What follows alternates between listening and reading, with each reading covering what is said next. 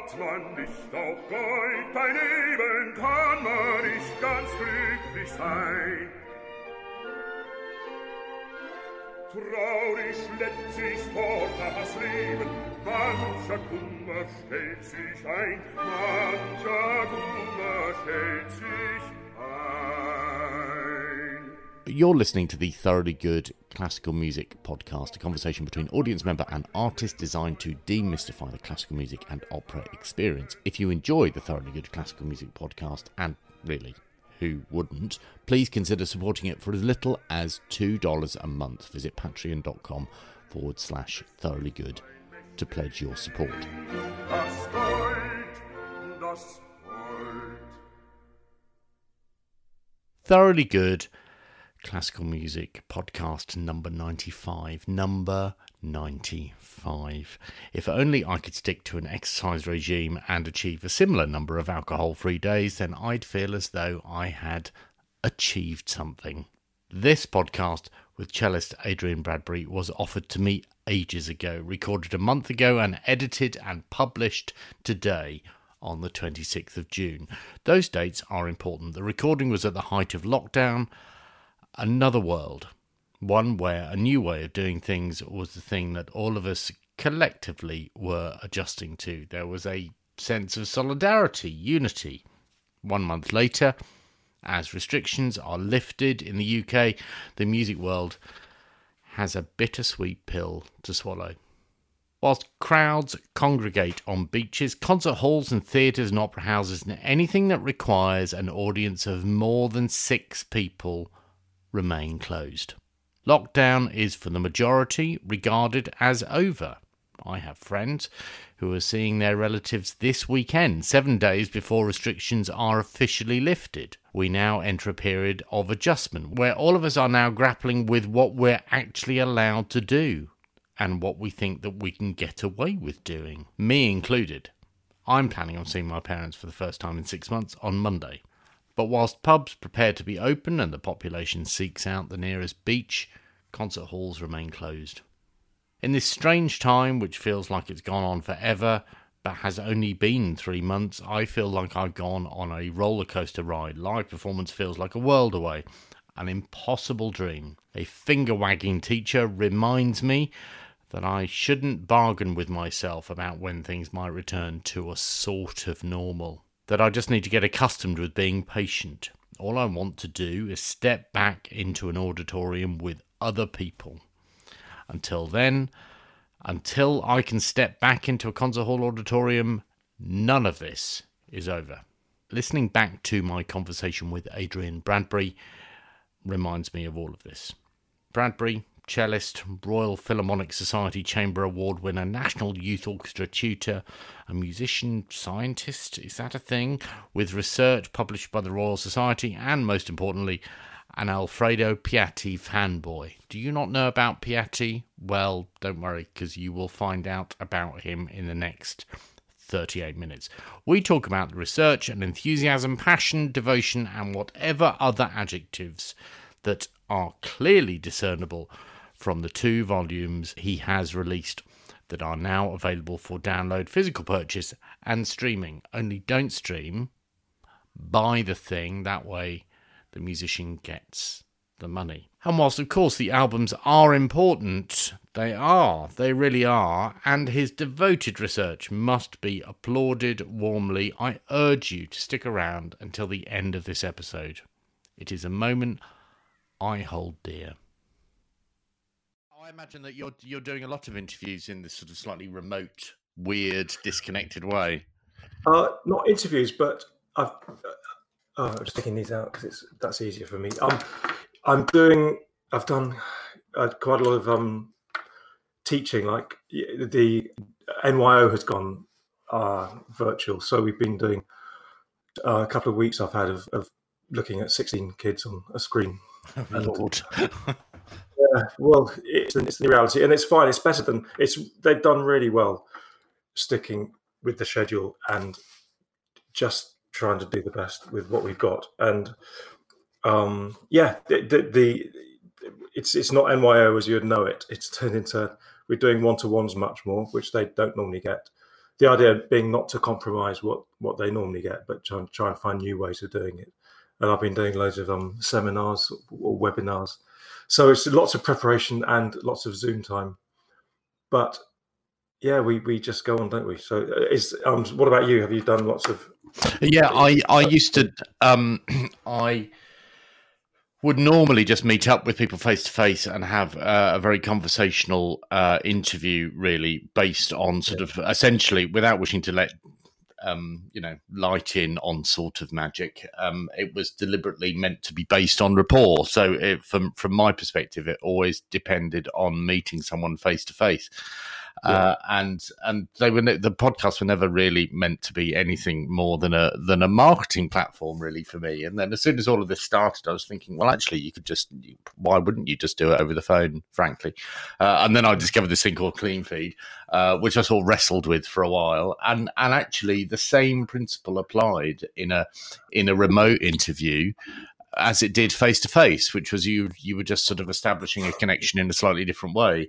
Uh, so it became quite an interesting production process without wishing to be too dull or nerdy about it. Um, it's not at all. This is this is where we're at. I mean, the the the only upside it seems to me is what we can discover about remoteness and take forward, and and the lack of interaction, the the fact that like NYO can't play together because of the lags and latencies. That'll be a continuing frustration. But there are there, there are positives, and it sounds like you've found some. And, and um, or you, you it means presumably you'll be able to do podcasts from artists across the world. yeah, yeah, and I, I think the thing that has really surprised me is that you know I do remember three months ago I did not want to speak to anybody on the phone unless it was an interview. Um, mm. You know, I, I just didn't really like conversing with people on the phone, and now. I have to and I really like it. And it's almost like going back 20 years before we had email. Um, yes. Uh, yes, it's more, more, personal uh, than that. I, I, find actually I've been reminded this during this period of time that um, it it helps me.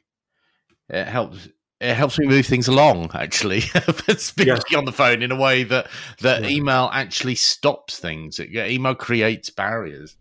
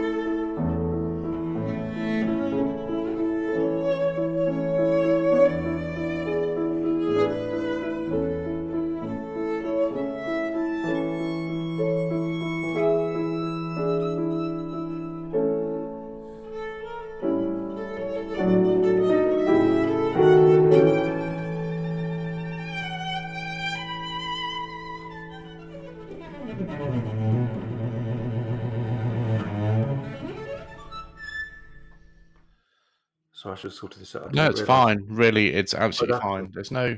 I can now hear you better. Um, and my son, who's who sorted out a microphone for me last night, he's obviously still in bed because it's only ten past eleven, so I can't get him to help with tech. But that is oh, that's much better. Yeah, thank you.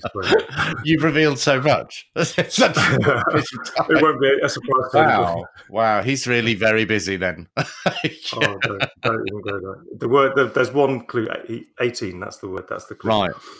Yeah. Enough. What, what is it like being 18 and being locked down? Is it frustrating? Do you? I mean, you know, I think you. it depends on the yeah eighteen year old he and on what's declared. I, I, it must be, although they Fortnite is a, is his friend, and um and actually it, that's you know Fortnite sounds like a video game that you just play with, um and it's very uh solo, but of course it's it's their social group, and that, that's where he meets his friends and he he chats to them. So so his lockdown is virtual, and um and it's keeping him amused. So, so I, I can't complain. You know, it's, it seems so unfair to that population.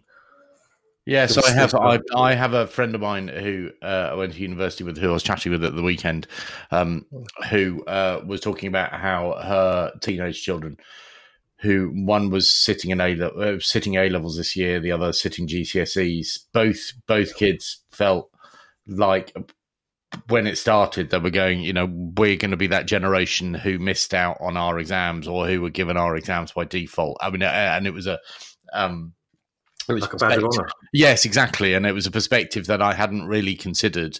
That uh, you know the the impact that this would have on that particular generation. Yeah. I mean, it's impacted on everybody, but um, I hadn't really considered that at all. But it sounds No, the, the, the, yeah, the public exams that that is, and, and it's going to carry on being an impact because when they first, when they, if they go on to university and they, then those exams are going to be not having jumped that hurdle and been had that rite of passage.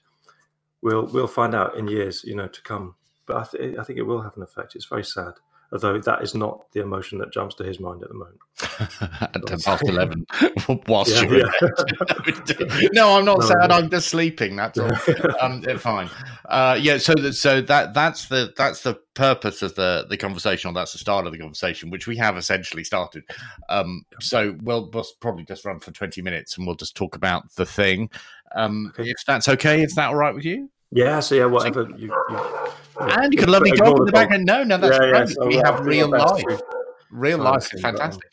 Um, uh, tell me about the dog. What sort of dog is it? The dog is Rudy. He's three quarters poodle. He's um, he's uh, wordy. Lots of he's uh, big vocabulary because because collies and yeah, quarter collie. So he's got a good brain. Bit anxious, and and lovely. Um, he talks a lot when he hears people in the front street. But if he met them, he wouldn't know what to do. So he's he's, a, he's great. He's a great asset at the moment. Obviously, what a he's what we fight a over him. Our neighbor our neighbours have taken delivery of a new puppy about three weeks ago, Oh, and yeah. everybody, everybody in the road is just like, "Oh my god, you got a new puppy! Yeah. Can we come round and Yeah. take it, please?" It's just very- Well, I they're lucky to get it because the, the demand is so high at the moment. They're, they're lucky to land one, I think. Oh, really? I had no idea about that. Gosh. Yeah, yeah, yeah. Um, Everyone's got a dog. Uh, we are here to talk about uh, uh, an album um, that you've been that you've put together uh, of uh, music by cellist Alfredo Piatti. Is that right? Yes, Have I got right. that basic bottom line fact correct? You have, uh, except he was in England so long. He Alfred would have done. He he signed Alfred. Joachim Okay. called him Creddy.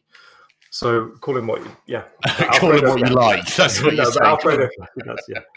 Um, before I ask you about then that, then uh, can you just tell me what you can see out of your nearest window, please, sir?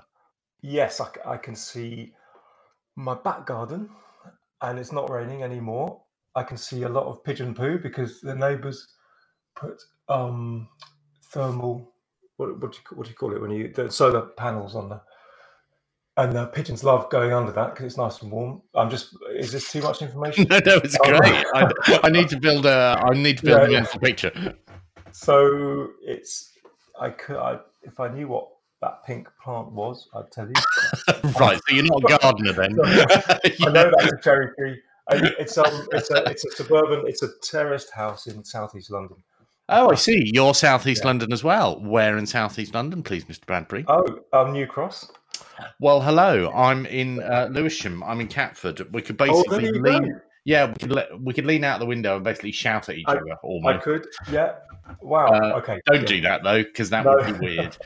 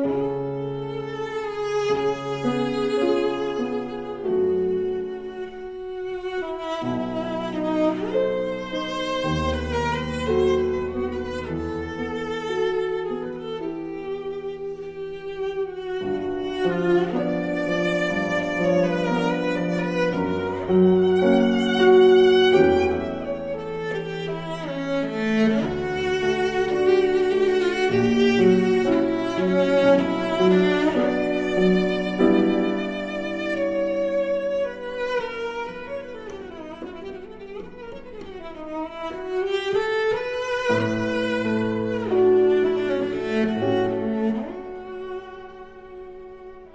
tell me about why you embarked on this particular disc because I get the impression from from the information that was shared with me that this is a private passion, which is now a public passion. Yeah, that's a fair description. It was it. If I, if I had to trace it back, uh, 2011, I was asked by the the Royal Academy of Music was celebrating 100 years in their present building, Marylebone Road, and the London Cello Society wanted to celebrate specifically the cello teaching there, and I they approached me to give a um, concert based on Alfredo Piatti, who was the cello teacher there when Sterndale Bennett became principal. 1860s, he appointed his great friend Piatti, I think, as the only cello professor in those days. And then he had a um, one colleague come and help him and he and Piatti was there for 25 years. So so so and a really important teacher. To, um, saw Leo Stern, Hugo Becker. Not this wasn't all at the academy, but they'd come privately to learn in London, and then um, W. Whitehouse. Uh, he he. So that that was that was really um, important for for London Cello Society to celebrate that, and I was very happy to do it. I, I went straight to Oliver Davis, who is a um, the pianist on the, on the CD, who I worked with a lot anyway, and who worked with my dad, who's a clarinetist, on um, on some recordings in the 80s and 90s on long lost Italian repertoire. Well, some of it was long lost Italian repertoire. So as soon as I told, told Oliver about this this project, he said, "Oh yes, well let's let's see what Piatti was playing in when he came to London. That was in 1844." And so we dug out some notice, press notices, and did some research. And it turned out that there was a one of the pieces he played, which he wowed his audiences with, was a fantasy on Beatrice di Tenda, uh, the, the Bellini's second last opera. But it was only in manuscript, so I already had I was already I already loved Piatti. All cellists love Piatti because he wrote this great um, book of caprices, twelve caprices, that is our main study source, along with the Popper um, forty st- studies by Popper. The Piatti, ev- everybody enjoys them. They're, they're, I mean, studies are a kind of medicine, aren't they? You, mm. Often, but the, these are like a tonic. They they are they're so nice to play that you don't quite realize at the end of it that you've been studying thirds and octaves or Utmost of the Castle. so, so, so he's a he's a he was always in my head a lovely composer. And when so I had a and I had a, I had a book. I had his biography because I'd been examining one day at the academy with uh, head of strings, and he was clearing out his cupboard. He said, "Oh, Adrian, you'd like this, wouldn't you?" This he was um, getting rid of some books, and there was a biography of Piatti. So, so yeah, I devoured that.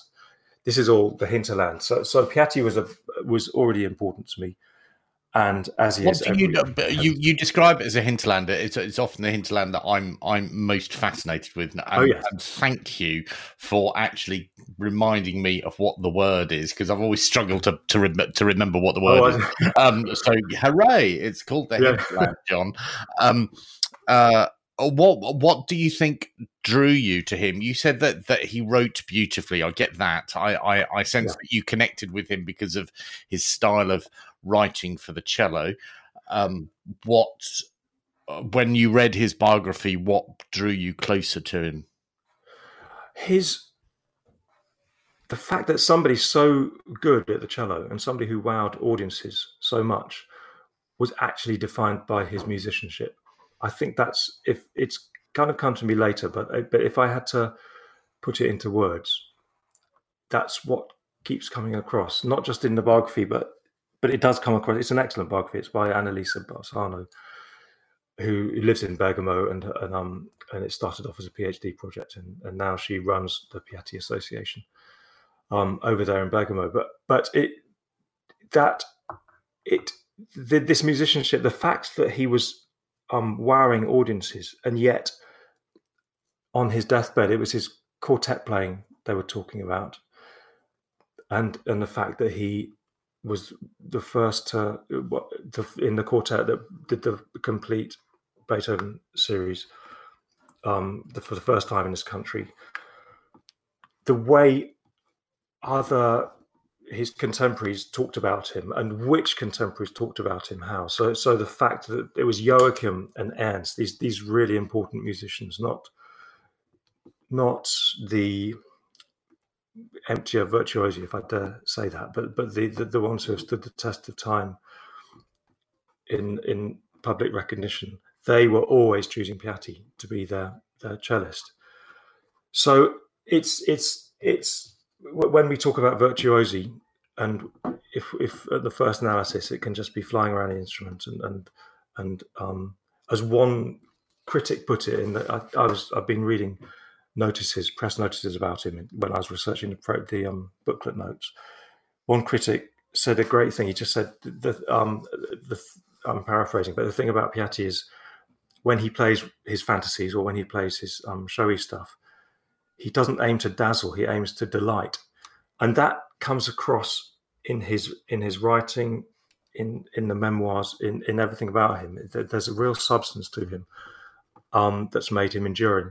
And uh, sorry, that's a very long answer to. No, not to, at all. Because I often, I, I, I, often find that actually, when you when you start to unpack that, you you gain a an image of the kind of person such that I then won't need to go and read the biography. yeah, yeah no, no, that's there right. is a very good reason in asking you all of this.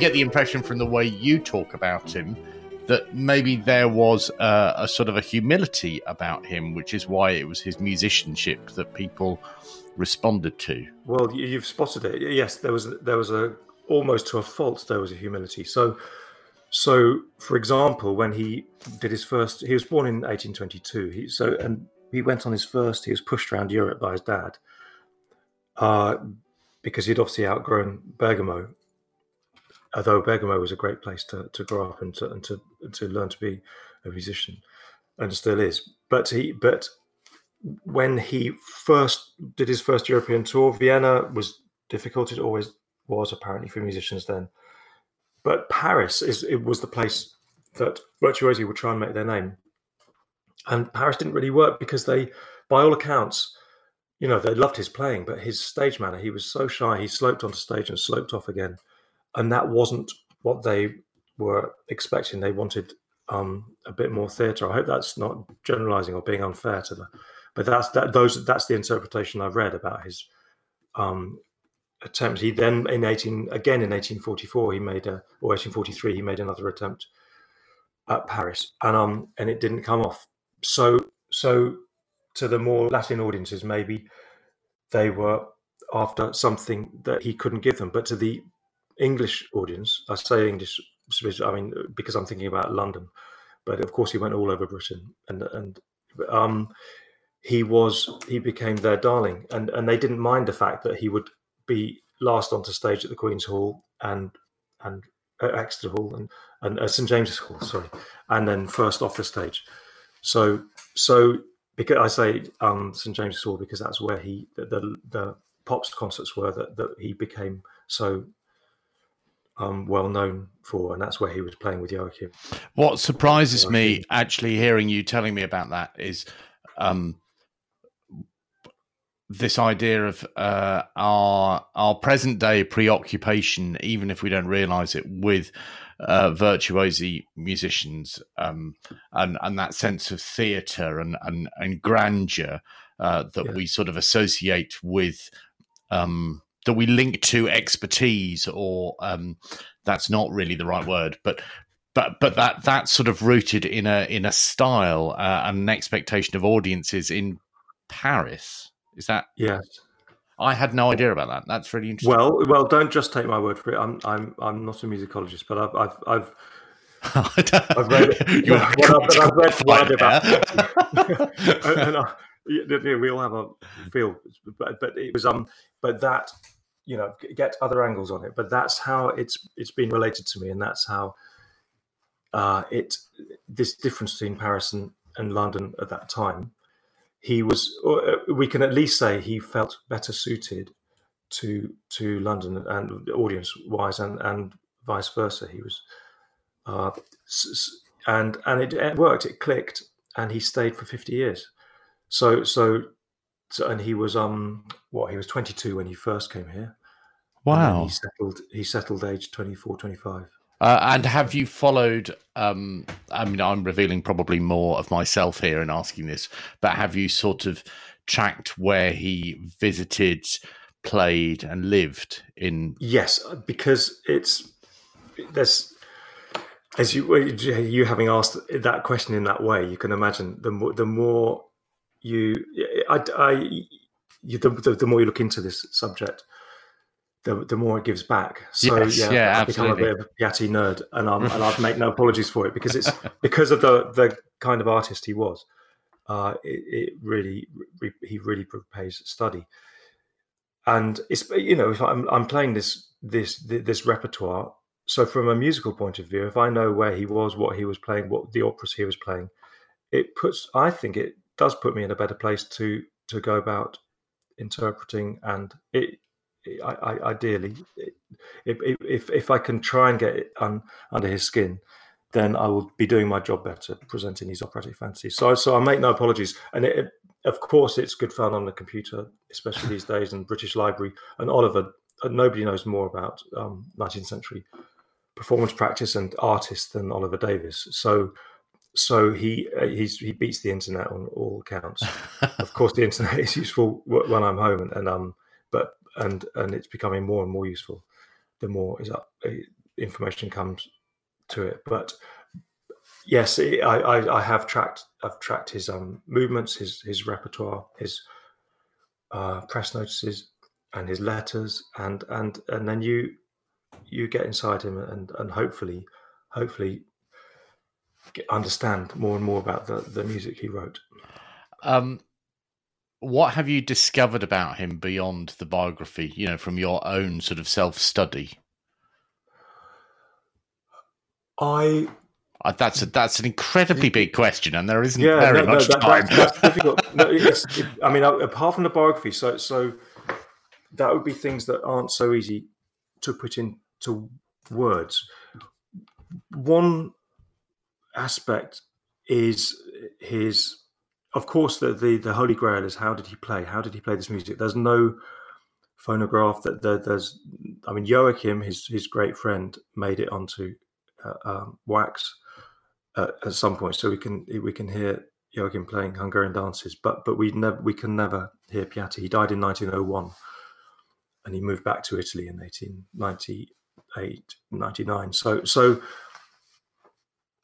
we but we do have his manuscripts and they're, they're, beautifully written. They are when i say beautifully written it's a it's a lovely hand. It's it's not the clearest always unless it's like it's like um nice handwriting but it's not it's not self-consciously nice handwriting. So so but everything is written as if it's for publication even if it was never published. So and Oliver pointed that out very early on. He said, "Look, he's writing for posterity," and that, that's a lovely way of um, of, of, of viewing them. I say that because he irrelevant to, to your question because he then put all the articulations that a cellist might need and fingerings that bring his interpretation to life. So, uh, left hand wise, if if if it goes from first finger to first finger and there's a portamento, then you know that that's how he and he deliberately wrote that in that then then that you can't can't be ignored and that becomes part of your interpretation. And you try and make sense of it within the whole. And then um, right arm wise there's lots of articulation added that if he had if he hadn't been writing for posterity he would have he would have just put the notes down as a reminder and he would have known what he did. But he was he was very prescriptive. And those there are there's in in in um, one of the um, fantasies, he wrote a specific marking at, at, at the top. In, in this is Lucia di Lammermoor, uh, a marking I've never seen on any other music. It's like it looks like a portato, but he says this should be um, uh, uh, legato, but almost almost um, detached. So he's it's it's as if he's imitating the the, the broken line, the portato of a of a singer, and that's so useful to to have that inf- information from him. It's not from a biography, it's not from letters, but this this is musical notation. Do you um, into life. He uh, was obviously a detail oriented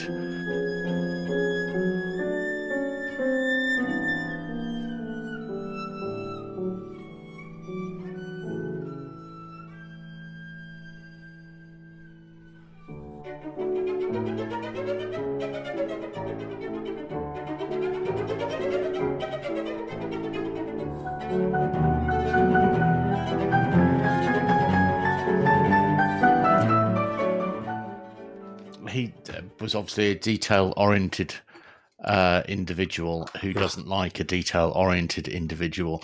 Yes. Uh, I wonder, uh, as a result of um, dedicating the time that you have to essentially getting to know him, uh, what aspects of you do you think have rubbed off on you from him? Sorry, what aspects of him do you think have rubbed yes. off on you? Yes.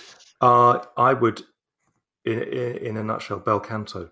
So he he was immersed in bel canto repertoire from the age of seven or eight because his dad led the opera orchestra in Bergamo, and young Alfredo started playing. As in those days, learning the cello was much more like an apprenticeship. So so you'd play alongside your master in an orchestra and pick up the ropes in that way, as well as your lessons where he was put on a table in front of the teacher.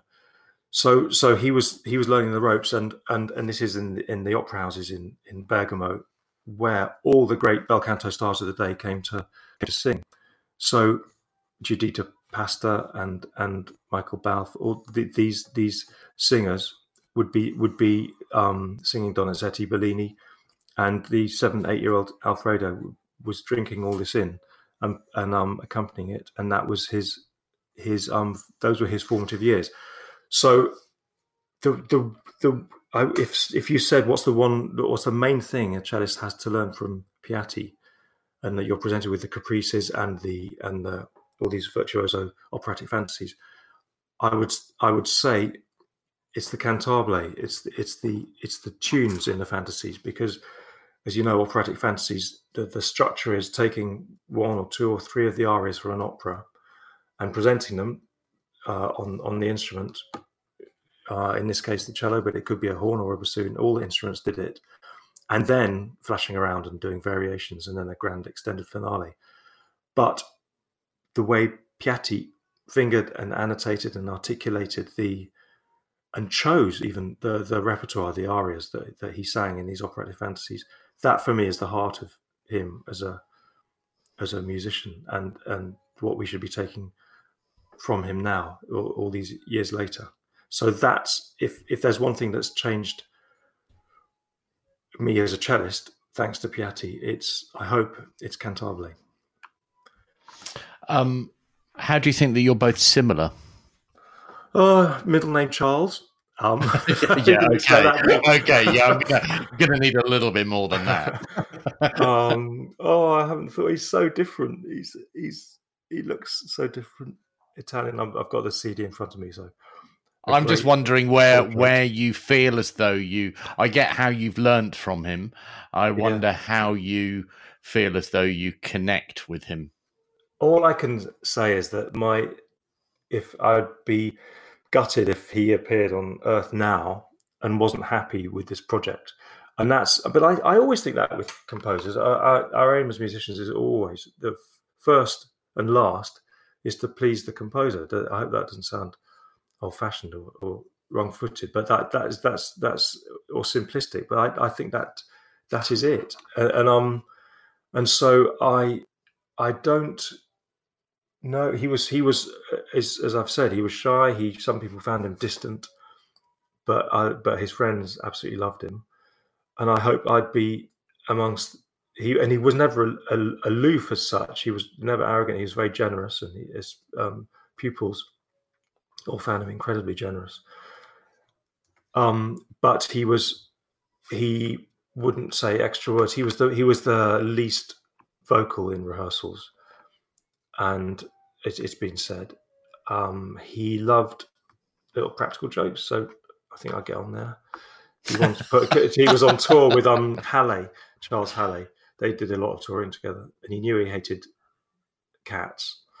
And um, he got a, one of the boarding houses. They had a cat, so he he put the cat in Halle's bedroom. I love that sort of story. I know it's not very, it doesn't go very far, but um, the thought of so it's the um Oh, he, and he had. Oh, I, I know where I'd meet his.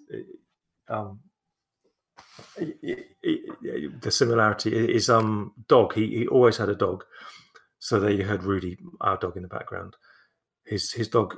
The one the the last dog he had was called Pop after the after the pop concerts, and there's a anecdote and it went everywhere with him. That was devoted that. So so um yeah, I could certainly, if nothing else, I would talk to him about dogs as soon as I met. you have beautifully, beautifully bookended this interview. It's like you knew. Uh, that's oh, that's really? remarkable. that's that's lovely. Um, uh, I think I've I've uh, I've covered all the things that I want to, to cover. I'll do the introductions around around the the the disc okay. uh, at the beginning when I edit it all together. There is just one other thing to tell you. You have reminded me partway through this interview about your dad. Yes. Um, and I had lessons from your dad when um, uh, when I was 17, 18. He wow. completely changed my playing in the space of an hour. Uh, and, oh, that's a, uh, that's incredible. That it's quite oh. remarkable. I I um uh, he he won't remember me um because I'm oh, sure okay. he did the same thing with everybody. But I do I remember going to uh, I think it was East Acton or somewhere. It's um, Castle It was Ealing. It'll be uh, Ealing. That's it. That's right. Yeah, yeah, yeah, really, really, really big windows. Really, that's really right. Yeah. Windows. I've never been sure. in a room quite those, so those big. houses were much cheaper in those days. yeah, I mean, or, or, cheaper than the modern houses. That that's they were told not to get that house because it was far too the windows were far too big. It was rattly, and it was. So there you go. I remember, you know, I remember stepping stepping in there and thinking, "Bloody hell, this is big, isn't it?" uh, and uh, and and he he took. I played one piece, and and he said, "You are holding so much tension in in your neck and your shoulders. You need to just relax." Uh, and as a result of doing that, in as I say, in the space of an hour, my playing changed. Oh, that's Um, wonderful. Oh, he'll be so uh, chuffed. He's he's. I'll tell him. I'll tell as soon as we finish this interview. I'll, I'll give him a ring because. Oh, marvellous, He'll, love that. He'll, Uh, love, that. What year was uh, so- that? Uh, that would have been. Um, that would Not have about. been 1990 or 1991. Okay. and I came down on a Saturday. Yeah. Not, not that that's useful, No, uh, no, no, but yeah, um, yeah. and then he passed me. He passed me on to a, a clarinet teacher in Framlingham. Um, Oh, yeah. And uh, he said, "I know exactly the person that you need to go and see." And I can't remember her name, but I can remember his. Anyway, uh, thank you very much indeed. I've really enjoyed our conversation.